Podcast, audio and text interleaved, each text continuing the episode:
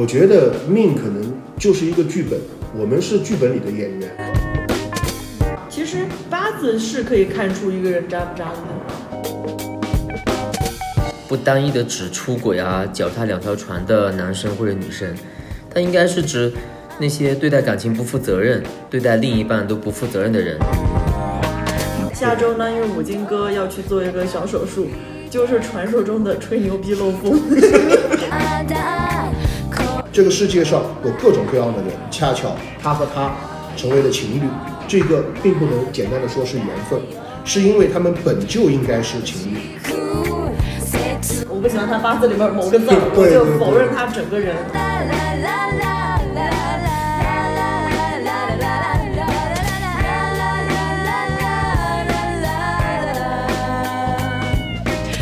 用智慧的眼神看玄妙之门，品芸芸众生。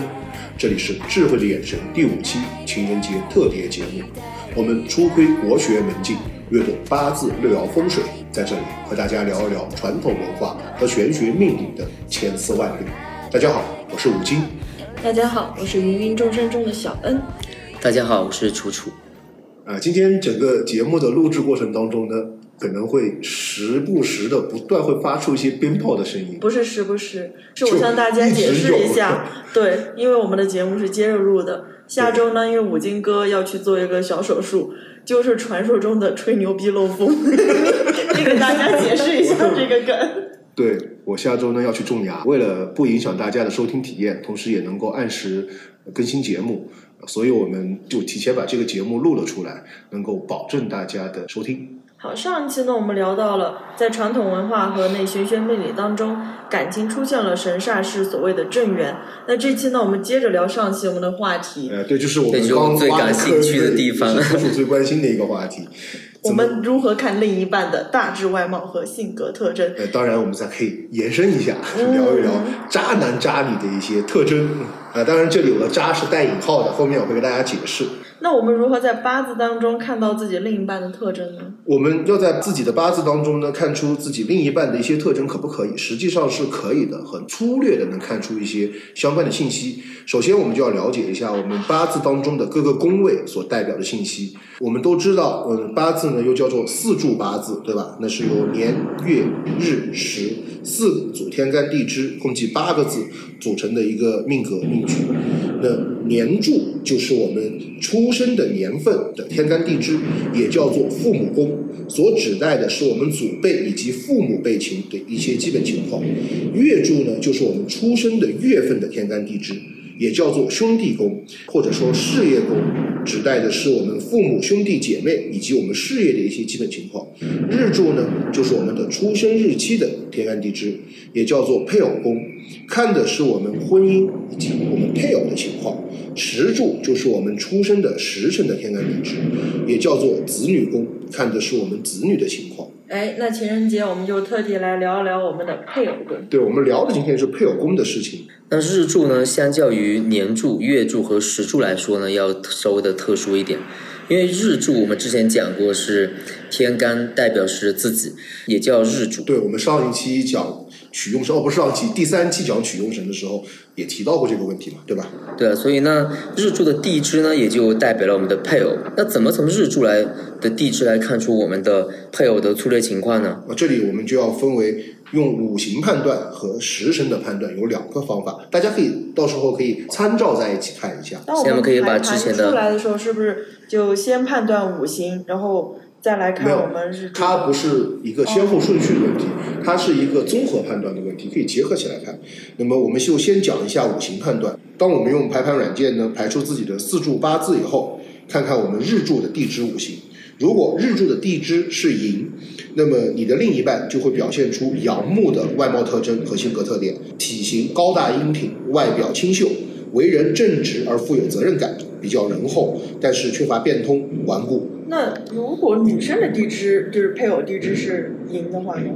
相当于可能另一半是个钢铁直男。我怎么觉得这突然像开盲盒一样？但是如果男的地支是寅，就可能是一个钢铁直女。女汉子是吗？这个女汉子，也可以说女强人。哦，那你那也太顽固了。那能不能就是跟我们顺着聊一下对，我们？顺着都可以说说一下这个问题。如果日柱地支是卯，另一半就会表现出阴木的外貌特征和性格特点，就是身材会比较瘦一点，但是高挑。呃，如果是男生呢，就会很帅气，女生就会很漂亮，处事富有弹性，懂得一些协调啊、转弯啊，但是他会有一些依赖性，会比较怯懦。如果日柱地支是辰或者戌，另一半就会表现出阳土的外貌特征和性格。今天这个录音，这个鞭炮的声音，没事儿，年味儿，杂乱这叫对 年味味儿会有，但是我可能听众们听的时候，年已经过完很长你别打岔，时间了这 那个叫什么？好我们接着来我们接着来一半呢？这对，我们的干货继续。如果日柱地支是辰和戌，那么另一半就会表现出阳土的外貌特征和性格特点，身材会比较壮硕，会有肌肉感。你可能哦，对你坐下，如果是土，可能会找到肌肉对肌肉男 喜欢健身的。然后做事儿呢比较稳重，按部就班，原则性又比较强，有一定的包容力，但是做事就会融通性和变通性就不是太好，可能会很顽固。然后如果日柱的地支做的是丑或者是未，那么另一半就会表现出阴土的外貌特征或者性格特点，就是体型他有力量感，他一样也可能是一个肌肉男，但是身高就不会太高了。稳重，呃，性格是比较内敛的，有一定的忍耐力，脾气会比较温和，但是也是和羊土有一个共通的特性，就是比较固执，那我发现好像土的人都是比较壮硕的，对吧？对，比较壮硕哦，还都比较老实，是吧？只是说阴土就变成了一个老实人老实人 啊。但是土呢，有一个比较大的一个特点，就是可能会显老。就是我们现在已经可以通过八字来看外表了。可以，八字其实一直是可以看外表的。嗯如果日柱的地支做的是巳，那么另一半就会表现出阳火的外貌特征和性格特点，就是体态丰满、皮肤红润，性格呢热热情奔放、开朗直爽，很慷慨。但是不好的点就是易冲动、性对，子这样的，人一看热情开朗的人都是比较比较比较比较冲动的人对，可能有时候脾气也会有点大。但是如果地支呃日柱地支做的是午，那么另一半就会表现出阴火的外貌特征和性格特点，就是外表会也会很漂亮，但是骨骼会比较纤细，就是他骨架会很小，然后温和保守，但是他热情。不好的地方就在于他思虑会比较深，行事呢就会谨慎拘谨一点。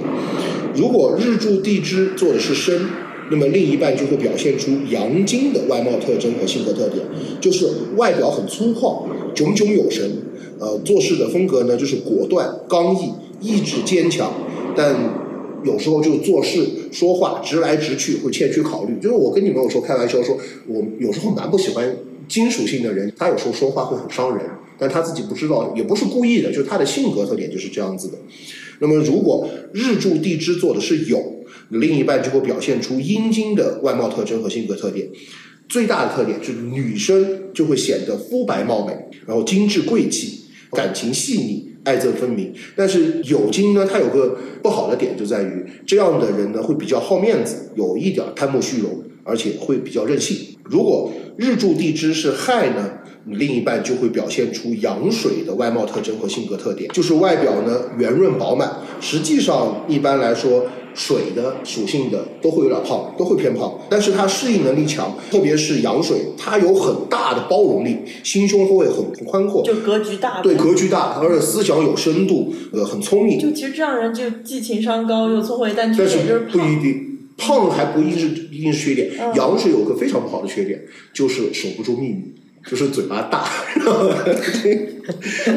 如果日柱地支是子，另一半就会表现出阴水的外貌特征和性格特点，就是身材会偏矮小一点，皮肤虽然很细腻，但是可能会黑，然后温和宁静，但是善于变通。不好的点呢，就在于思虑深，爱幻想，有时候会很悲观、很拘泥，而且阴水有个最不好的地方是很容易记仇，所以你的日柱地支如果坐下是子的话，不要去招惹你的另一半，因为他会很记你的仇哦，那不是吵架翻旧账其实 我觉得说了这么多，就很容易是。日知和里面就是有我们的外貌优点也好，缺点也好，也告诉我们一个问题，在两个人相处当中，你要去包容对方，对，就是很重要的。这个就是我们看到我们另一半的一些性格特点。每个人他都有好的一面和坏的一面，对不对？没有哪个感情说一定会找到一个十全十美的人，都是一个互相包容、互相磨合和融合的一个过程。所以大家也不要因为我们说了这么多，而就哦，我看到哪个我不喜欢他，我不喜欢他八字里面某个字，我就否认他整个人。对对对你喜欢他好的地方，也要包容他不好的地方吧，这才是个完整的两个人既是互相吸引，也是互相包容嘛，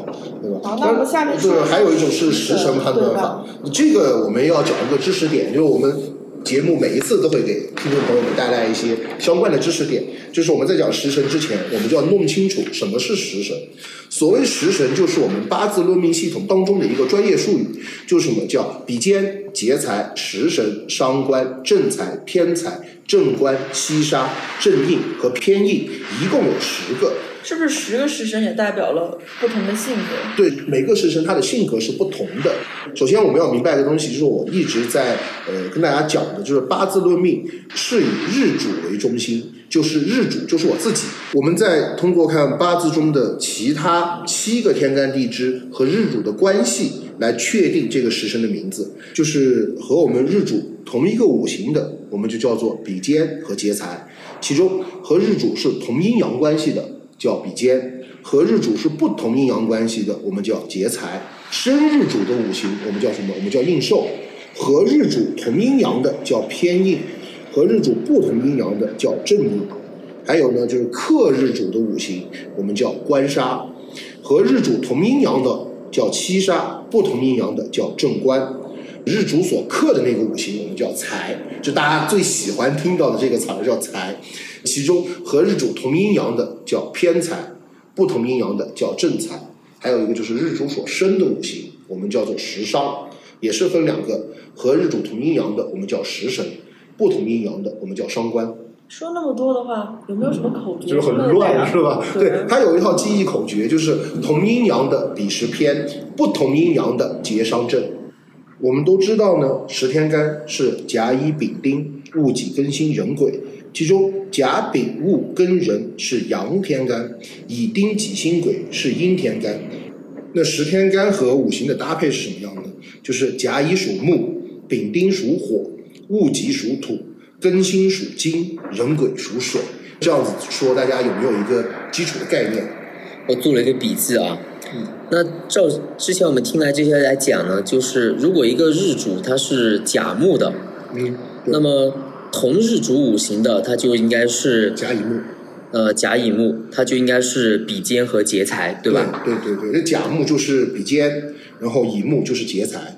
然后生日主的就是壬癸水，是日主的应寿应。寿，对我们叫应寿。那其中呢，壬水就是日主的偏印，癸水就是日主的正印。那日主所生的丙丁火，那就应该是日主的食伤。对，那其中丙火是日主的食神，丁火是日主的伤官。那日主所克的就是财是吧？对嗯戊己土就是戊己土就是他的财。对，那么戊土是偏财，己土就是日主的正财。克日主的是庚辛金，对对吧？对，它就称为日主的官杀。那其中庚金因为和日主是同同阴阳嘛，就是日主的偏官；辛金是日主的正官。哦我们在了解了食神定名以后，就可以看看自己配偶宫里面的地支和我们日主的关系，来定我们地支的食神名字了。当然，这里还有一个知识点，大家是要记住的，那么就是十二地支和十天干的对应关系。寅对应甲木，卯对应乙木，辰和戌对应戊土，丑和未对应己土，巳对应丙火，五对应丁火，申对应庚金，酉对应辛金，亥对应壬水，子对应癸水。那我们就可以通过自己的八字看自己配偶的地支，日柱坐下哪个地支的食神，就通过这食神来看性格，对吗？对它每个食神都有自己的性格特点。比如我来举个例子，就是日主如果为甲木，它坐下的地支是申，申我们是对应庚金，对吧？那就是日主甲木坐下申金的话，这个申金就是日主的七杀，那么日主的配偶他就会有七杀的一些性格特点了。那我们来说说，就是正官呀、七杀对，我们可以介绍一下食神的一些性格特点，就是一个一个来看，大家也可以拿你拿出笔和纸过来记一下我们。这节目真费笔和纸。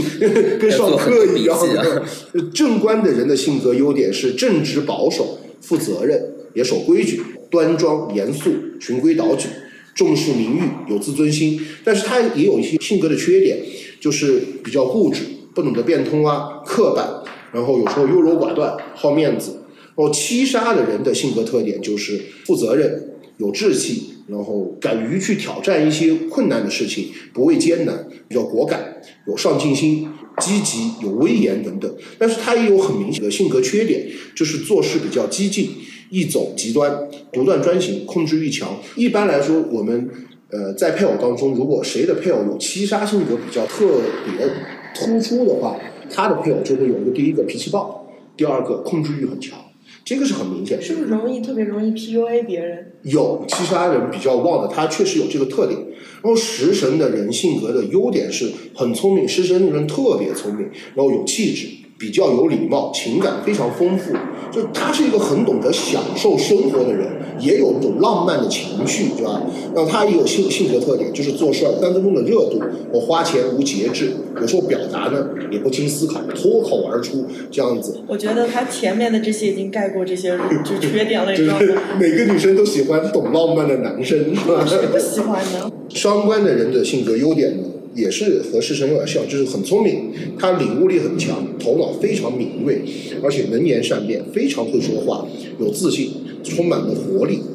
伤官的人性格缺点也是非常突出的，就是过于自负，而且伤官的人特别容易恃才傲物，而且比较任性。就是我们上两期节目不是说了嘛，伤官过重的人，他可能会不拘礼法，目中无人。就会 emo emo 了，像反社会不，他他不是很明显的 emo，是那上期我们不是说了嘛，女生伤官旺可能会被认为克夫这个概念，他就是任性，有时候不服管教、不服管理这样子。然后正财的人的性格优点是勤奋节约、刻苦耐劳，不太喜欢去招惹是非，也不太喜欢出风头，很正派。其实我们去看很多做财务的，就是很明显的正财人的性格，看着很老实，很老实，他也不太喜欢去呃说话或者说去逢迎别人。他的性格缺点也是很明显的，就是什么吝啬、现实、比较谨慎。有时候他正财的人也特别不懂得浪漫情绪，这个就是女生不太喜欢的男生性格。偏财的人的性格特点呢是乐于助人、精力充沛、比较豪迈和慷慨，人缘也比较好，处事呢比较圆滑。但是他有很明显的性格缺点，而且这个性格缺点很多女生也不太喜欢，就是什么轻财好义，他比较重视朋友感情，不太会重视金钱，特别是花钱的时候会不节制，没有计划。正印的人性格特点呢是慈悲、善良、正直，有同情心，有人情味，然后他心胸非常的宽广，又精神世界非常丰富。而这样的人呢，很会照顾人的，哎，那这里又出现了一个可选偶，可选可选配偶，不是偶像配偶的那个选项了。候选人名单。对对对。但是正印的人的性格缺点也是非常明显的，他有很强的依赖性，而且懒散。对于正印的人呢，我经常就说他最大的特点是能躺着绝对不坐着，能坐着绝对不站着，因为他动力不足，而且有时候会很天真，就长不大的样子。这个是正印人的性格特点。还有偏印的人的性格特点是聪明、富有创意，然后有很强的理解能力，有时候呢会发出一些奇思妙想。偏印的人的性格缺点是很明显的，就是他的情感是不易外露的，就就比较城府很深吗？没有，他是比较孤僻，哦会让别人看着很像情感很冷淡的样子。很多人其实他的配偶如果偏硬的心性比较明显的话，就会觉得不被重视、不被需要的感觉。对，然后他有时候还喜欢走捷径，这个是偏硬。然后呢，接下来就是我们说的比肩和劫财。比肩的人格优点就是意志力非常坚强，而自尊心很强，又敢于去接受一些挑战，非常重视朋友。但性格缺点是以自我为中心，不懂得去体谅别人，会坚持己见，就很难跟他去沟通，让他去接受你的意见。这个是比肩的人。劫财的人的性格优点就是他勇气是非常足的，而且有斗志，胆大灵活，呃，善于社交，和别人交往的非常好，自尊心非常强。但性格缺点他和我们的伤官有一点像，就非常自负，而且他有时候会为了达到目目的是不择手段，野心大，而且急于求成，这个是我们食神的一个性格特点。那听完了还是那句话，做人都是有好有坏，性格也是有好有坏，大家不要以两方面相结合着来看吧。当然，呃，大家可以看一下自己的八字里边的日柱的地支和自己对应的是哪个食神关系，就可以判断一下。教大家一个就是简单判断自己的那个小方法了，是吧？对啊，就是大家可以用这个就快速判断自己可能呃配偶是什么样的性格，或者说自己未来遇到的那个正缘是什么样的性格。当然，这个只是我们讲到的很简单判断自己另一半外在特征的一个小方法。那，这些是我从古籍和日常论命当中总结出来的一个经验。既然是简单判断。呃，我觉得也就只能够适用大概百分之六七十的命令，也只是粗略的一种表达，并不是一种很精准的定位。没事儿，能单那茶余饭后的谈对，就是茶余饭后。对，那个这个千万不要拿来做给别人断命用，呃，跟刚刚说的一样，呃，准不准另说，容易被打？又是一个被打的。因为八字是一个非常复杂的体系，这个体系除了你要参考你的原局以外，还要考虑到你的大运流年和命局。，我们就说有时候可能，呃，在某个流年，自己结婚的那个流流年进来的那个配偶星，才是自己真正跟配偶最符合的星座，还不一定是自己坐下，但是这个是要很复杂的去论断了。我有一个朋友就特别有意思，就每次家里边给他安排相亲啊，或者朋友给他介绍对象，他都要先把对方的八字薅过来。然后先让我看一看这个人的八字，然后这个人怪不怪？怪就丢冰箱，不怪就聊天散步。我怎么听你这个朋友跟我是同一个朋友？不不，我告诉你们，一般故事开头以“我有一个朋友”开头的，一般都是他自己。我告诉你们，观众朋友们，我自己会看，我不用去看他怪异不怪异，也没有相亲，知道吗？他拿八字给我看的目的，就是想知道他的这个相亲对象渣不渣。其实八字是可以看出一个人渣不渣的，对吗？我觉得不能。他因为我们其实通过分析一个人的八字，直接看出的是一个人外在的性格，然后再根据这些性格来判断他有没有可能成为渣男渣女，而不是说他的八字拿过来，他就是一定是个渣男，一定是个渣女。那这个怎么判断呢？首先，我们就要清楚，我们八字当中食神之间也是有深刻关系的，因为我们食神也是从五行的定义过来的，对吧？那么食神之间的深刻关系就是比劫生食伤，食伤生财星，财星生官杀，官杀生印寿，印寿生比劫。我最后也会做成一个小文档，放在我们后面节目后面的文字提示当中。那男生和女生是不是得分开看感情？对啊，因为男生和女生的呃配偶星是不一样的，男命的配偶星是财星，女命的配偶星呢是官杀。怎么样看八字的组合当中容易出现渣男渣女？我们知道刚刚说了，男命的配偶星是财星，对吧？那么食伤生财星，财星是由食伤所生的，所以男命八字当中食伤特别旺的嘛，男生他对于感情的需求就会比较多。哎呀，你这个否了我刚才对食伤的所有幻想，我我恨你，我想说，我的食伤也很旺，所以 自爆选择自爆了是吗？不重要。我是想说，渣男渣女它不是一个既定的词，知道吧？所以时商比较旺的男生，他需求感情就会比较多。在这种情况下，如果时商很旺，并没有节制的话，他就有一个当渣男的潜力。那这里我要说一下，又要自曝一个，我的命局里不仅时伤很旺，同时我还是一个巨蟹座。就是看见很多人在骂巨蟹座的时候，我真的只能笑而不语。我两个地 buff 都带在身上，所以 buff 相冲，你就有了这天赋，没这能力了。得正。那女命中要是财星特别旺的女生，是不是同样也对感情需求就就要看？女命当中，我们刚刚说的官杀是她的配偶星，对吧？财星生官杀，所以对财星特别旺的女生，她也是对于感情的需求是非常强烈的。在这种情况下，如果财旺并且没有节制的话，也有可能是成为渣女的。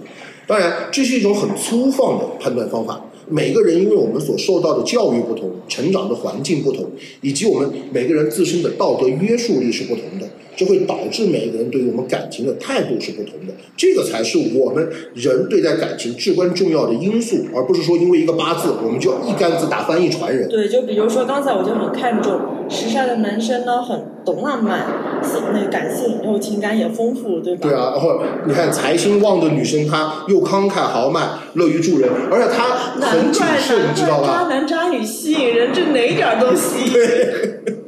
那在我看来，所谓的渣男渣女啊，他都不单一的指出轨啊、脚踏两条船的男生或者女生，他应该是指那些对待感情不负责任、对待另一半都不负责任的人，对吧？我觉得也是这样子的。这些对感情不负责任、对另一半不负责任的，他是在八字当中是不能够很明确的看得出来的，因为每个人性格有好的一面，有坏的一面，我们不能就盯着他坏的一面来看，对吧？呃，但是我们这样子看，有些很特殊的面相，是反而值得我们平时在生活当中去注意到的。对我特别讨厌三角形，我我我遇到过一个宿敌就是三角形。三角眼，三角眼非常不好，这个在面相当中。那么我们今天聊的既然是可能跟渣男渣女有关的话题，我们有一些比较特殊的面相，我们也来聊一聊。呃，第一个是腮骨过于宽大，甚至就是到了脑后见腮的程度。这个那得那得多宽？这个很多东西大家想到马上就是他的腮骨非常大的这个我们叫扇形脸，就是从他的脑后往前看是能看看见他两个腮骨突出这种情况。这样的人他最明显的特征是什么？是脾气暴躁、性格乖张，而且有很强的报复心。其实我们在看很多的一些新闻报道当中，出现家庭暴力的有一些男人的面相就是腮骨特别的外张。我脑子里边想到是那种通缉犯的照片。对，通缉犯有很多也是很很明显的腮骨外正三角形的脸，对，正三跟我讨厌 那个是正方形，好吧？腮骨外张可能是正方形。然后还有一个是枕骨下面有一堆肉。我们去看港台的电影，有没有看很多很胖的人，就是演的特别喜欢去呃一些烟花之地的人，就是很胖的，他后面枕骨下面就厚厚的有一一堆肉。人家那叫富贵包。没有，我们叫枕骨堆肉好吧。枕骨这个，因为在面相学当中，这个地方叫做情欲宫，过肉过于多的话，那就叫什么？他是在情欲方面会比较放纵，这样的人可能他会对于感情是有较低的一个忠诚度的。啊还有一个叫四白眼，其实这个比较少见，但是我我们偶尔会见到所谓的四白眼，就是我们普通人的眼睛的眼黑眼仁都是很很大的，对吧？然后我们只能看到左右两边的白眼仁，然后有一有一些人呢，四白眼就是他的上下左右都能看到白眼仁，这样的人在生活当中他是情感冷淡型的，就缺乏情感和缺乏对他人的关爱，然后缺乏忠诚之心，呃，自我意识特别的强烈，然后他不仅是背叛感情，他甚至有有可能还会背叛背叛朋友。所以这个其实我也建议大家在平时生活当中也要尽量注意一点四周围四白眼的人，那这个四白眼我想到了二哈，这个是狗。是不是就他跟他眼睛长得差们在很多？动画片里面看到那些阴险小人，动画片的阴险小人就是很明显的就是四白眼。嗯，然后另外一种呢，就是颧骨高耸且宽大。我们记不记得是呃上两期节目我们讲了一个女人颧骨过天，对吧杀夫用刀过高，不是颧骨高，只是说欲望强，但是她也有很强的什么去争取欲望的能力。他的权力的能力，那么颧骨高而且宽大，有一个最明显的特征是什么？就是他的颧骨突出，而且它的面积基本上占据了他的整个脸颊的三分之二的面积，这个是特别大。这样的人呢，他性情急躁，攻击力极强，而且他崇尚暴力，自主意识又强。有时候那个我们一刺激他，他就很容易用暴力去解决问题。然后这个也是我们产生家暴的一种情况。然后有一个非常有名的人，我们把他的面相拿过来看，就很明显，他的颧骨是非常宽大的，叫什么叫马加爵。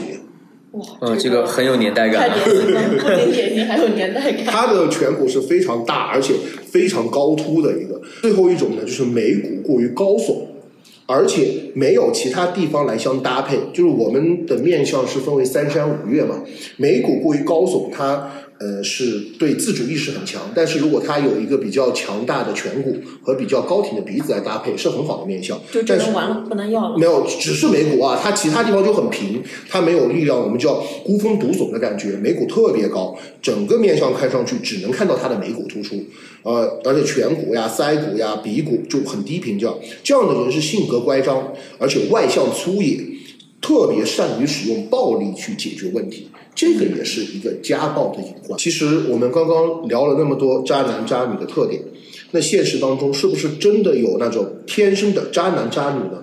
我觉得一定是有的，但也一定是很少的一部分，因为我看过那么多的命理，绝大部分人通过八字是能够看到他在性格方面或多或少都会有一些不足的地方，而这些不足的地方恰好会在两个人相处的时候会造成一些障碍，就比如说比劫过旺的人。就会体现出自主意识比较强、主观意识比较强、自我存在感比较突出的一个特点。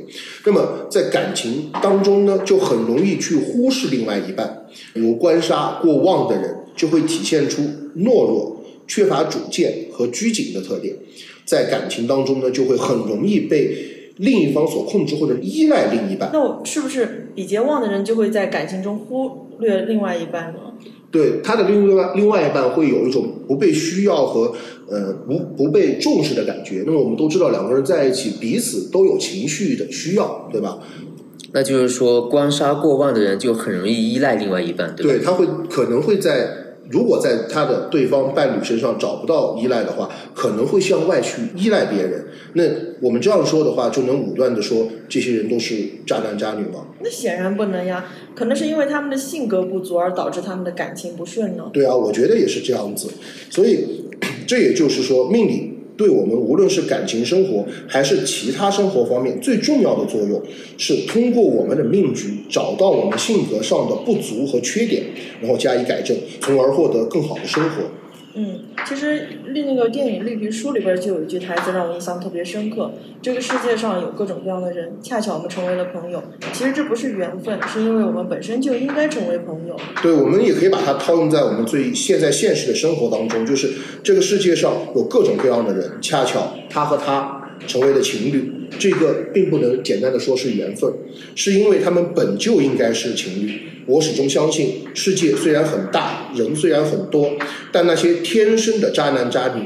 必然是极少极少的一部分，所以感情就算有失败，那也不是个人的失败，对，是大家性格生活中的不足才导致的，大家彼此错过。哎，这就有遗憾了。讲到这里，我觉得再引申一个话题，就是我经常会开玩笑的说，如果挂失的命里必有一劫的话，那一定是给恋爱脑算感情卦，其实很痛苦。这个，因为在我那么多年的算卦生涯当中看来，我算卦十卦当中六卦是问感情，问感情这里边。百分之九十是分手后问能不能复合的，就是大多数人都不相信啊，我们就这样结束了吗？对对，很多人就问我啊，我我们就这样结束了，就我好痛苦等等这些问题。其实我觉得，我们静下来去想一想，每件事情的结局很重要吗？我们真的会遇到过不去的坎吗？貌似没有，因为时间还是时间是推动一些不甘，对吧？因为你看，我们小时候最大的痛苦是买不到心爱的玩具，对吧？让我们最痛苦的人是隔壁那个会抢我棒棒糖的大哥哥，校霸。校霸。上学以后呢，我们最大的痛苦是不及格的考卷，让我们最痛苦的人是那个会告家长的老师。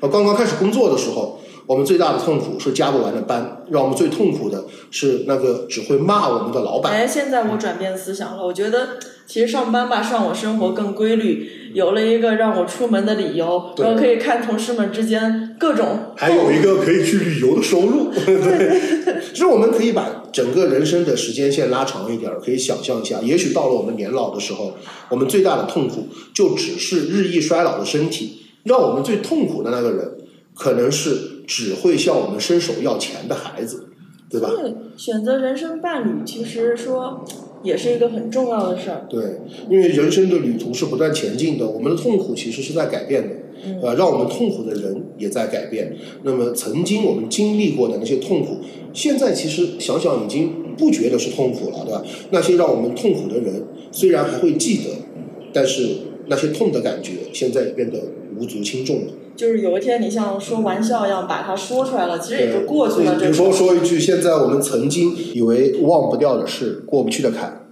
也都忘掉了，过去了。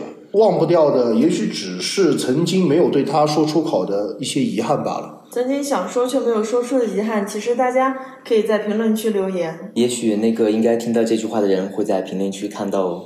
我觉得命可能就是一个剧本，我们是剧本里的演员。我为什么会这么想？是因为我在看别人的命的时候，算卦的时候，特别是感情卦，有很多人会问我一个问题：我为什么会那么痛苦？我的人生为什么为什么会那么坎坷？然后就不由得让我想起，呃，前段时间在网上看到的一个非常流行的一句话，他是这样说的：说我们人在出生以前是看过我们人生的剧本的，我们人生有那么多坎坷，为什么我们还会选择这个剧本？是因为这个剧本当中是有值得我们去追求的那个东西。哎，那下期我们是不是来聊聊命运这剧本？既然我们都看过命运这剧本，那我们肯定就知道我们生命中会出现哪几个 NPC 呀？对，反正我们都互为互为 NPC，NPC 我们下期就聊聊命运吧。好的，智慧的眼神情人节特别节目呢，我们用了两期，终于录完了。那么当然，我们也希望大家可以通过这一期节目，看看自己性格当中有一些什么样的不足和缺点，加以补足，才能获得更好的感情。嗯，那我们就祝大家早日遇到自己的良缘。那有情人终成眷属。谢谢大家收听，拜拜。拜拜。好，结束了，结束了。